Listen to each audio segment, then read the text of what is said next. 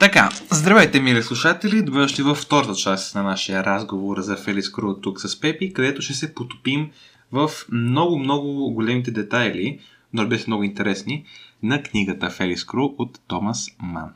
Да, значи сега ще говорим за идеи, за самия образ на Феликс Круз, за начина по който е направена книгата, бе много интересни неща, така че може направо да започваме. А, общото основно нещо, което казахме и в първата част, беше, че а, Феликс Кру е общо взето ам, актьор, който има психопатични наклонности. така да го кажа. Значи, може да го гледаме като психопат, може да го гледаме и като артист. И това защо е така?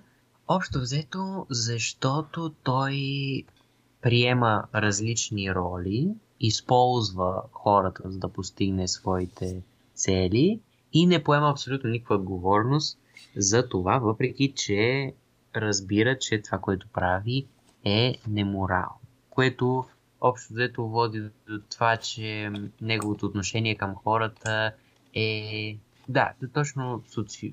отива към социопатия, психопатия, защото да, не, това, това е казано даже и в книгата, че когато той се сравнява с тях, той даже се гневи на, на другите и това, че те не могат се едно да са, да са като него. Така че той има много едно цинично отношение към другите и към, към въобще социалната си връзка с тях. Да, може би единственото, което не го прави изцяло психопат и казваме, че той има психопатична конност, не че е психопат, е факта, че неговите разбирания за естетика и красота остават непроменени. И в този смисъл не може да кажем, че е психопат до толкова, доколкото той не може да манипулира своите емоции изцяло. Това при него е стабилно. Това чувство на естетика и чувство на стремеж към естетика. Но да, наистина, когато сравнява с другите хора, особено когато се усети самия Крул, че бива сравняван с други хора, изпитва наистина гняв и презрение към хората, с които бива сравняван. И това нали, може да се върне към това първата част, разговора, че Крул е много добър пример за, нар... за нарцис. За човек, който има доста ясно изявени нарцистични наклонности в своя характер. И това също обаче му е от полза, толкова доколкото за да постигнете и свои цели, актьори и психопатично наклон, наклонния Фелис Кру, той трябва някакъв да през себе си да покаже, тъй като той не е глупав, въобще не, той е много интелигентен, трябва през себе си да покаже, че има причина той да, да не се придържа към моралните норми. Тук това така сме го записали. А, просто да кажем, тъй като беше много трудно да направим това с а, идеите на Крум, има един огромен майнмап през себе си и гледаме какво става тук. Ако може да го видите, той, е, той е цирка джиница пълна. Както и да е. Да, за това има един цитат от самата книга. Той казва самия Кру, че той е измамник с чиста съвест, с добра съвест. И той е с добра съвест, именно защото той успява през себе си да каже, че той стремеж към идеал, естетика, красота, елегантност, финес и така нататък. И фактът, че той може да ги постигне, тъй като е специален и има невероятни качества, му позволяват, така да се каже, да използва неморални средства за постигане на целите. Тоест, по един доста странен философски начин и основно основан на естетиката, той казва, целта оправдава средствата, обаче когато аз съм инициатора на целта, а го прави друг, тогава не е. Тогава трябва човек да бъде морален. И, и, и, и има голяма ирония, като на моменти в книгата той критикува други хора морално, макар че самият той не е морален. Да, то това, мисля, че общо взето това го виждаме и още в началото и то това, затова много ми хареса, че е такъв тип роман това, че го проследява още от началото, защото може да сравним детето как си играе и как приема различни роли и възрастния как си играе и как приема различни роли. Защото принципа, въпреки че естествено има разлики, принципа не се променя много. Той винаги си остава това дете, което е, е оправдано за грешките, които прави, и за неморалните свои дейности. Така че той общо взето смята, че да, смята общо взето, че си играе с, с другите и иска възможно най-много да спечели, възможно най-много да постигне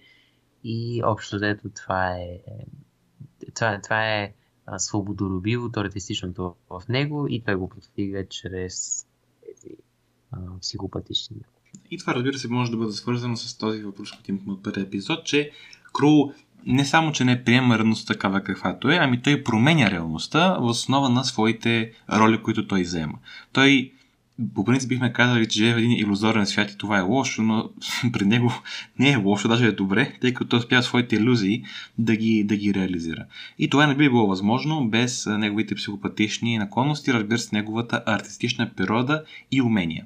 И целият то комплект от а, идеи и аспекти на, на личността на Круз, който може да говорим за негова обособена личност, а не само за вземане на различни личностни роли, той напомня до някъде на свръхчовека на Фридрих Ниче, за който има епизод миналия, може да го проверите. А, легендарен епизод, мисля, някой епизод в целия подкаст. Както и да. Та, защо? Защото много накратко, много накратко, концепцията Ниче за свръхчовека включва сред други и аспекта на, че има един човек, който има съвсем ясно изразено чувство за морал и естетика. Същевременно обаче той проявява социопатична конст толкова, отколкото той осъзнава, че той с хората не може да има много общо, тъй като той е уникален. И има крайно рационални и крайно директни а, методи за постигане на своите цели. Представете си го като един много развит робот, който има емоции, но може да си ги контролира. И това много напомня на Фелис Кроу, много, не изцяло, до толкова доколкото Фелис Кроу първо, който прямо се получава винаги, това в първата част, ние искаме от някъде да бъдем Кру, тъй като той винаги има успех в своите начинания. И до толкова доколкото безспорно Кру е много, много различен от останалите хора в книгата и разбира се много различен от хората в реалния свят, на които читателя става свидетел. Тоест, независимо кога го четем това нещо, такъв тип образи като Фелис Кру никога няма да бъдат нормата в едно общество. Така че, в този аспект има, може да кажа, че има прилика между, между Кру и ничивия свръхчовек. Да, но това е интересното, че всички тия а, добри качества и бе, тази а, фигура, като кажем Ниче, това е име, което се среща изключително често и а, толкова много хора са базирали м- своите философии на това, на неговите размисли.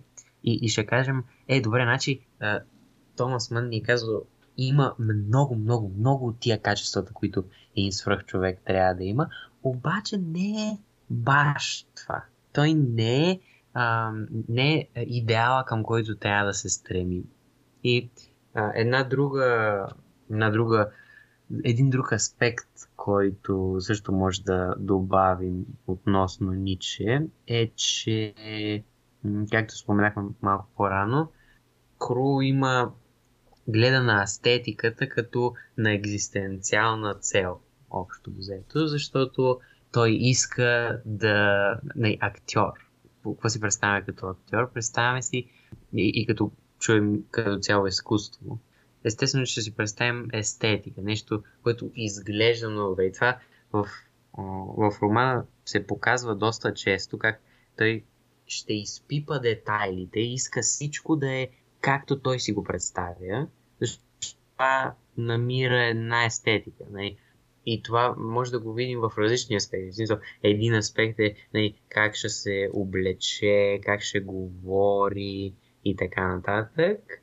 А друг аспект е, че успя да, намери и естетика в а, своите планове. Защото това Алекс в, първата част го каза, че той когато се сменя, сменя ролите с маркиза, иска да изпипа абсолютно всичко до подписа. Така че той не, не намира естетика само във външното, ами и в рационалното съставяне на един план, за да може да бъде той перфектен. И то оттава тази негова способност в всякакви ситуации да се оправи без, без никакви проблеми. Да. Съответно обаче, не може да кажем, че всички тези качества, които има, които има Кру, го правят равнопоставено едно към едно с ничия свръхчовек. Защото има едни проблеми.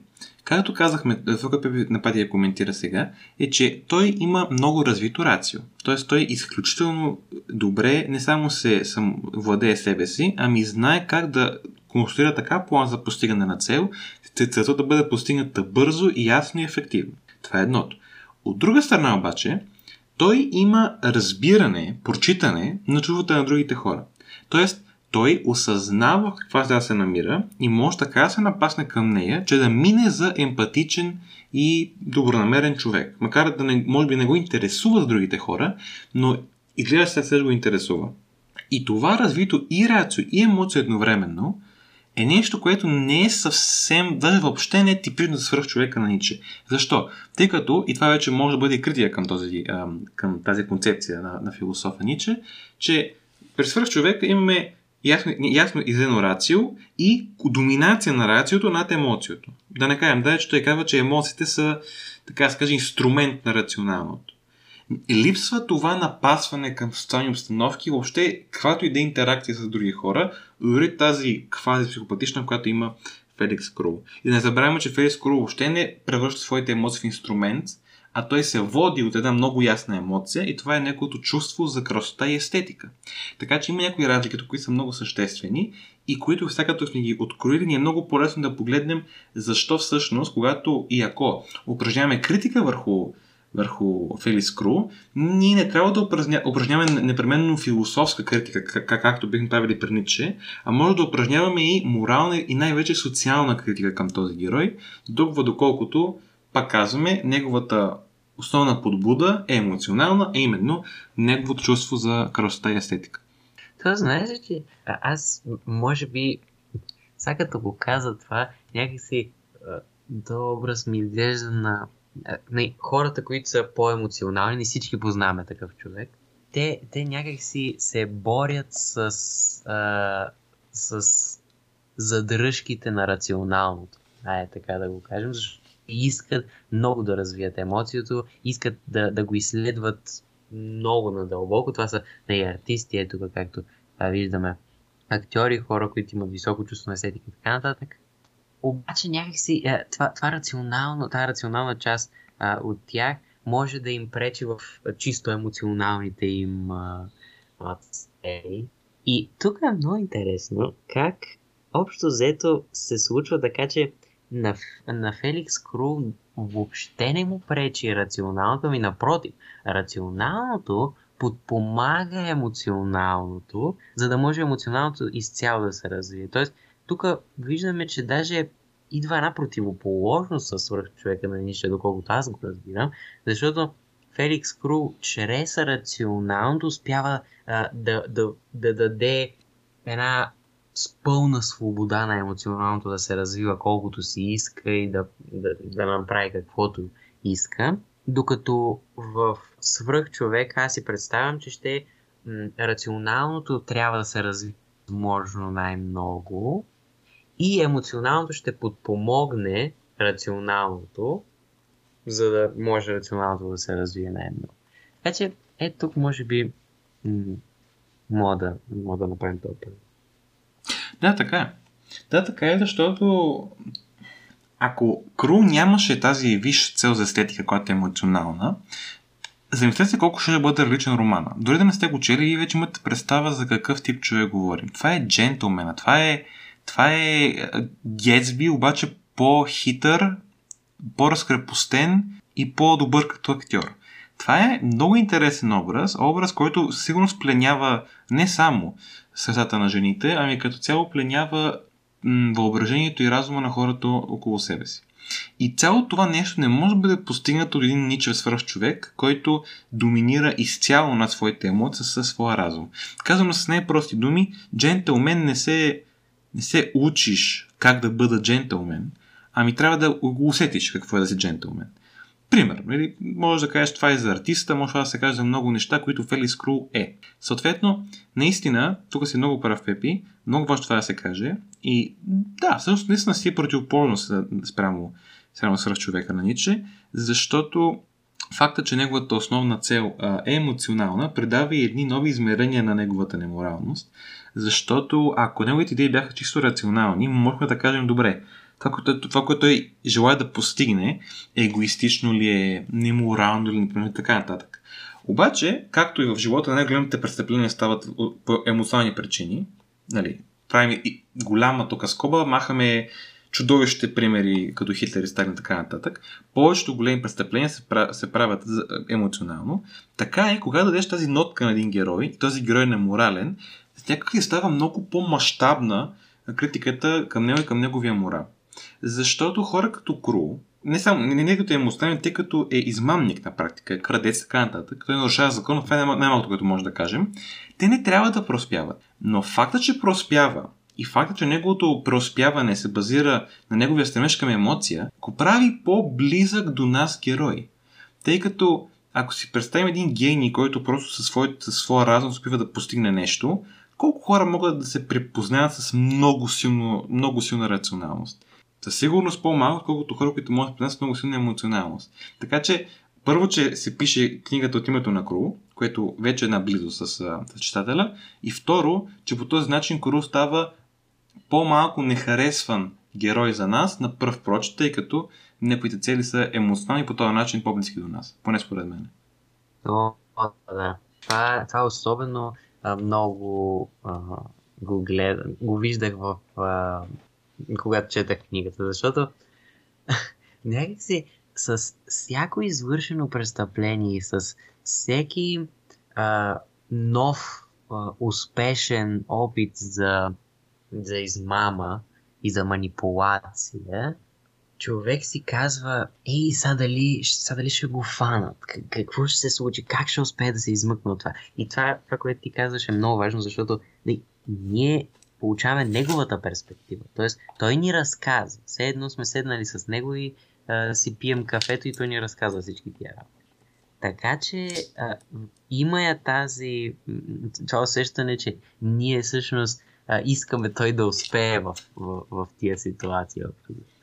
Защото, защото по този начин става толкова близък а, към нас. Но мисля, че това е точно една важна част, която трябва да кажем, е причина, поради която Томас Ман е избрал точно такъв образ да, да бъде основен в а, романа му и каква всъщност е била идеята за това, е, че да покаже как нещо, което на нас ни е много близко, поради това, че той ни го разказва емоционално и така нататък. Нещо, което е много възвишено на пръв поглед. Той рациото го използва перфектно. Успява да си постигне абсолютно всички цели. И това е нещо, което и ние искаме да направим. Той създава един а, на пръв поглед много добър, много хубав образ. Един образ, към който ние се стремим, обаче го прави лош. Чрез неговата неморалност и чрез факта, че е престъпник и че е измам. Така че м- е един много интересен ам, общо взето завъртва образа, така се каже. Ако една монета не има две страни, той ни показва едната, показва ни едната и ние си мислим, а добре, това е, обаче след това ни показва и другата страна. И то това постоянно се случва в книгата, за да не, за да разберем всъщност, че такива хора не, не трябва да оставяме такива хора да се развиват и да преуспяват в, в злодеянията си, защото това е нещо, което е голям проблем в обществото, защото такива хора могат да стигнат до най-високите позиции управляващи, а когато такъв човек управлява, тогава вече стават, да, нещата стават страшни. Обаче, именно обаче. И то е, че някакси факта, че Кру проспява, ни изпълва с едно желание да проспее и искаме и се радваме, че успява и заради една друга причина. И тя е, че ако са забелязали, имаме една тенденция, макар и в реалността, може би да не го правим, в когато става дума за фикция и за литература, да подкрепяме силно опасните герои. Именно героите, които стигат да не са тотално неморални, тотално противни, ако не е, не е противен в никакъв случай, чак толкова силна дума не би се използвала, имаме това чувство, желание да ги подкрепим.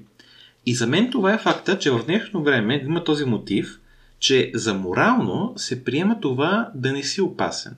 Да нямаш способността да бъдеш неморален.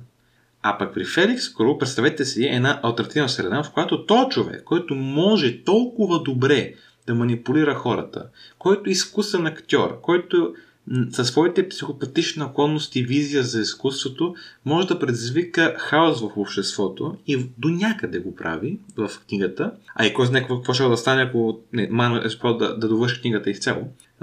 В такава ситуация, ако Кру се е бе ограничил и се бе опитал да контролира своите способности, така че да се конформира с правилата и моралите на обществото. Тогава ще да говорим за една невероятна книга на философията, която показва какво е да бъдеш морален, който може да не си и какво е добро и какво е зло. Следователно, за да може да говорим за велики деяния, велики морали и наистина сериозно ограничаване на свободата в името на общото благо, все пак ти трябва да си опасен до толкова, доколкото можеш да предизвикаш хаос, но не го правиш, за да бъде запазен редът. И забравяте вече думите, които ползвам, че визирам една идея именно на нашия добър приятел Джордан Питърсън. Ако не го познаете, може да го проверите, но известен психолог канадец. Психолог, да, психолог, да, точно така, да. Та, той казва, трябва да си чудовище, но да се опитомиш. Тоест, ти трябва да си опасен, да си чудовище в това, което можеш да направиш. И ако се опитомиш тогава, тогава ти наистина си пример за поддържание и си наистина морален. Ако не можеш да предизвикаш хаос, твоето опитомяване е безстойностно, казва той, и аз тук съм съгласен. Защото ако един човек, който не може да бъде неморален, не е неморален, нека си не звучи много, много впечатляващо. О, да. И то това е другото, че когато човек е опасен, това го свързваме и с компет... че е компетентен. В смисъл, знае какво прави. Защото Феликс Кру не може да кажем, че не знае какво прави. Това, това би било а, просто неправилно. Той много му е ясно навсякъде какво трябва да направи, за да си постигне целите, а това е, това е перфектно.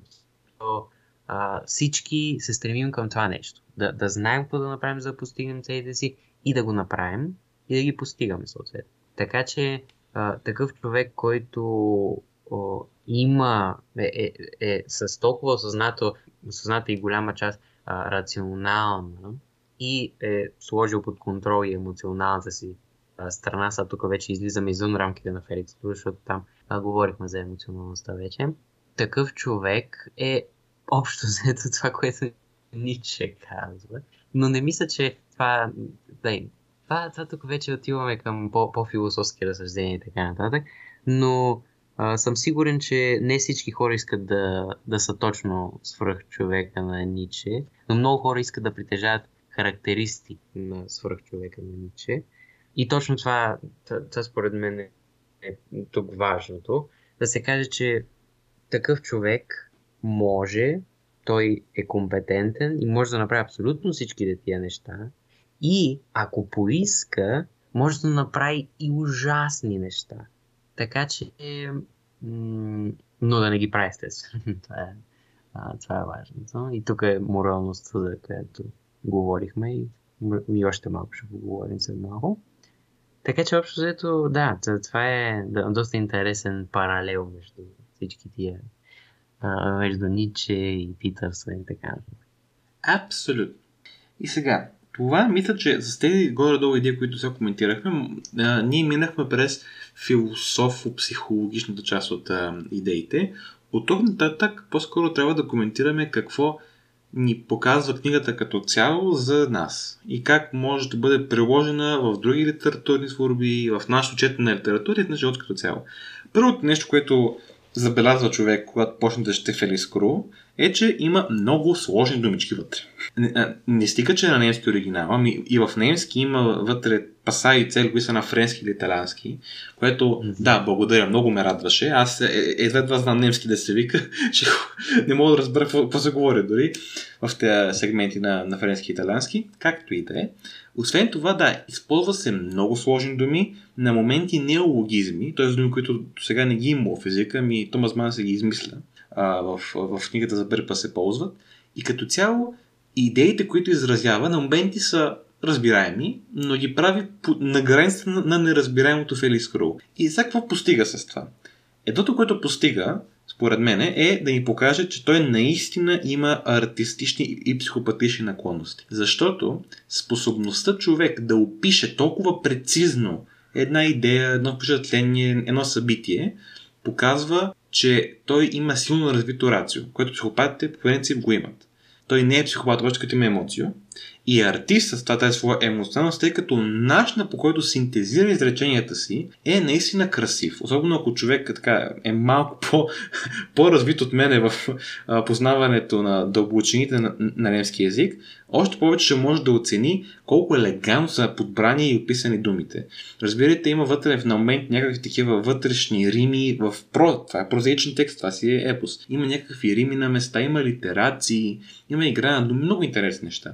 И това е много интересно, че в случая стилистиката, която използва Томас Ман, буквално се флексва на нас, че, че, че знае думички, много ясно показва и прави по-реален образа на Кру, тъй като наистина очакваш толкова артистична натура, с толкова развита рационалност, която даже стига до психопатични наклонности, да има и много особен изказ, много богат речник и на моменти даже претенциозен изказ. Има пълна логика. И така отново казвам, Фелис Круз става много по-реален герой и е много по-реално за нас да си представим как този човек се държи и в моменти, които са описани в книгата. Това е, всъщност, на, на мен направи голямо впечатление също това и то, сега като се замисля, това всъщност по един начин добавя и потвърждава характера и образа като цяло, който Томас Ман иска да направи. Защото Феликс Ру като начин сказване рефлектира това той какъв е. И тук виждаме, ти спомена, че а, използва всякакви артистични а, начини, рими, а, а, абсолютно всякакви а, методи, по които да покаже колко е артистичен. Това е едното. Обаче ние не, не казахме, че той се стреми към, към пълна свобода и че може да прави каквото иска и не го, нищо не трябва да го огранича. И ето тук виждаме как мога да ползва и различни езици. Защо пък ще трябва да се ограничавам само до един език? Мога да ползвам различни езици. И тук виждаме как просто а, много от чертите, за които говорих при Феликс Круз, се, се виждат в начина на писане, който просто е да, това е просто гениално. Друго, което е интересното, е не, една друга черта, която може би в начина на писане е всъщност неговото самолюбие. А, и това е той как не, нали, описва себе си и другите. И тук основната идея, която нали, тук малко ще се върнем към, към моралите, а, е, че той възприема другите общо взето като обекти, което пак да, може да го свързваме с неговите психопатични наклонности и това всъщност се вижда и в начина по който описва други. Да, то това повече, разбира се, истинската помага в това, този израз на самолюбие, но не помага много така да се каже за Кроу и фактът, че в тези свои описания той често казва той самия какъв е, той сам си дава оценка. И когато комбинираш този вид изказване с често добрата оценка, която той си дава, се получава така, че, че той говори за себе си, на момент даже мисли в трето лице, по един начин се превъзхвалява някого. И това не е просто едно самолюбие да кажеш, е, добре, той се прави, той се прави интересен или той има огромно мнение на себе си. Това е напълно резонно. Тук става въпрос, че той си е самодостатъчен. Тоест, той няма необходимостта от сериозни социални връги с други хора. Любовните връзки при него са редуцирани до това той изкара една естетика и не се вълнува много от личността на другия човек, стига да е красив на външен вид. Това вижда много добре при Заза, при тази дъщеря на професора в Лисабон. А пък неговите отношения с приятели ги няма. Той приятели в тази книга няма. Това, което има, съвременни дружби с хора, които имат общи интереси в този момент. Следователно, и, и това никога не му пречи, никога не казва, че е самото, никога не дава индикации, че му липсва социална топлота и милочовешки отношения. Така че това самолюбие, което при него прата в само, самодостатъчност, още веднъж показва с какъв човек си имаме работа. Имаме си работа с човек, който в пълна самота не се, не се чувства самотен, което отново е показ, както на психопатични наклонности, така и на едно много фрагментирано разбиране за света. Той гледа на света не като една цялост, ами като отделни елемент, които може да използва да промени. Наистина като артист, който мърда тетрис купчета, така да се каже. Той си играе с реалността. И в тази игра с реалността няма място за такива по-трайни социални връзки, тъй като те биха ограничили в някаква степен. И това парадоксално въобще не му пречи, даже го прави още по-изкусен в това да манипулира реалността по своя си начин. Не, може би тук, ако трябва да обобщим това как той се отнася към, към света като цяло, а, то ще е следно. Той а, взема света за една сцена, на която той може да се подвизава и да направи всякакви различни неща. Сцена, на която, а, върху която той има контрол и, и общо взето начинът по който се развият нещата на тази сцена, той ги решава. Т.е. той ще е и сценарист и продуцент и всичко, което е свързано с а, а, театралната сцена. А, и това още веднъж, а, това мисля, го казахме в първата част, но тук още веднъж се вижда как а, детството му се пренася в това, когато той става вече по-възрастен, защото по-голям и вече може всъщност да прави повече неща. А, защото неговото възприемане за света като една сцена е едно развито, но все пак детско възприемане на, на хората и на това как а, неговите отношения ще работят и това как той какво ще прави като цяло. Така че, а, да, това е, това е тук важно да се спомене, защото е, тази, тази идея за света като, като сцена и че ние сме артисти, че трябва а, да се възползваме от всяка една възможност да, да живеем възможно най- най-пълно, най-пъстро, така да се каже, е много романтична, обаче като започнем да виждаме различните ситуации, в които автора поставя героя си, разбираме как тази романтична идея бързо може да се превърне в нещо опасно и хаотично, което не е полезно за, за обществото в никакъв То проблемът е, че до някъде цялата тази естетика, за която говори и Кру, се базира на това, че хората в едно общество играят една игра с общи правила. Някъде. Ние сме си казали, ще правим това, няма да правим това, ще сключваме брак, няма да сключваме брак, ще имаме еди какви с финансови отношения, няма да убиваме, няма да крадем така нататък. Законите, казано на, на, най-просто. И когато и дойде един човек и каже, аз те правила ги виждам, разбирам ги, но не ги приемам себе си, като аз съм нещо специално, той променя правилата на играта. И хората, които така променят правилата са два типа. Единият е Фелис Крул, много особен тип, другият тип са престъпниците.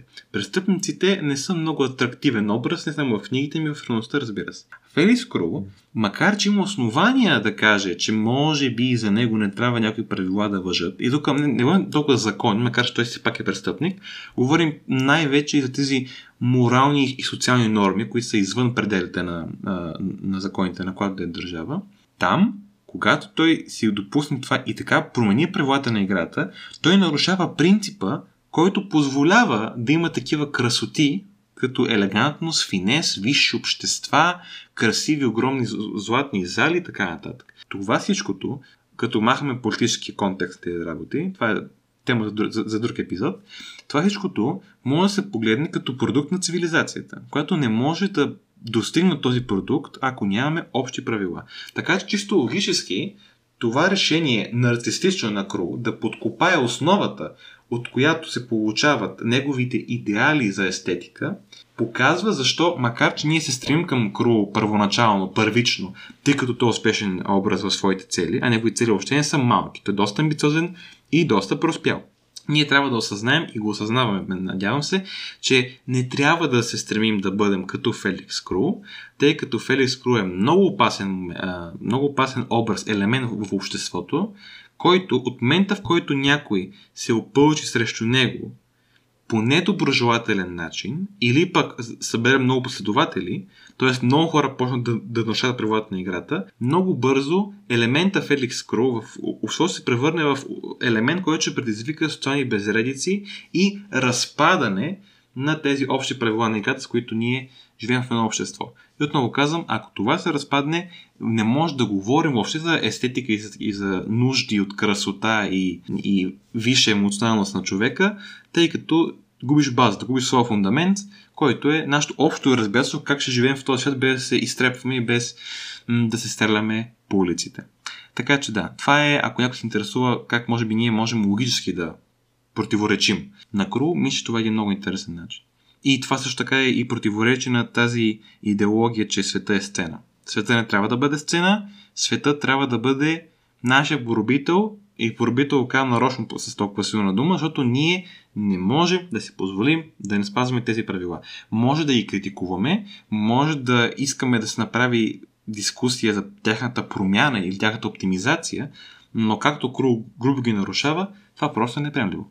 Да. Е, и аз това, това си виждам само в ретроспекция като цяло. Как в началото и на едно по, по-повърхностно ниво това, този роман е, ние в началото с Алекс се чудехме, бе, какво ще говорим за този роман? И той е супер успешен, всичко му се получава, много е красив, всичко, всичко става, ама виждате от тази красота и тази естетика до какви м- апокалиптични, дори бих казал, сценарии влизаме, когато това нещо се разпространява като начин на мислене. Така че е това просто показва какъв голям контраст има всъщност между това, какво се казва на повърхността и това, каква всъщност е идеята ам, в, в, в една дълбочина, като се спусне човек. Така че мисля, че този епизод много добре показва защо трябва да се впуска в дълбочина, защото човек, ако остане с впечатлението,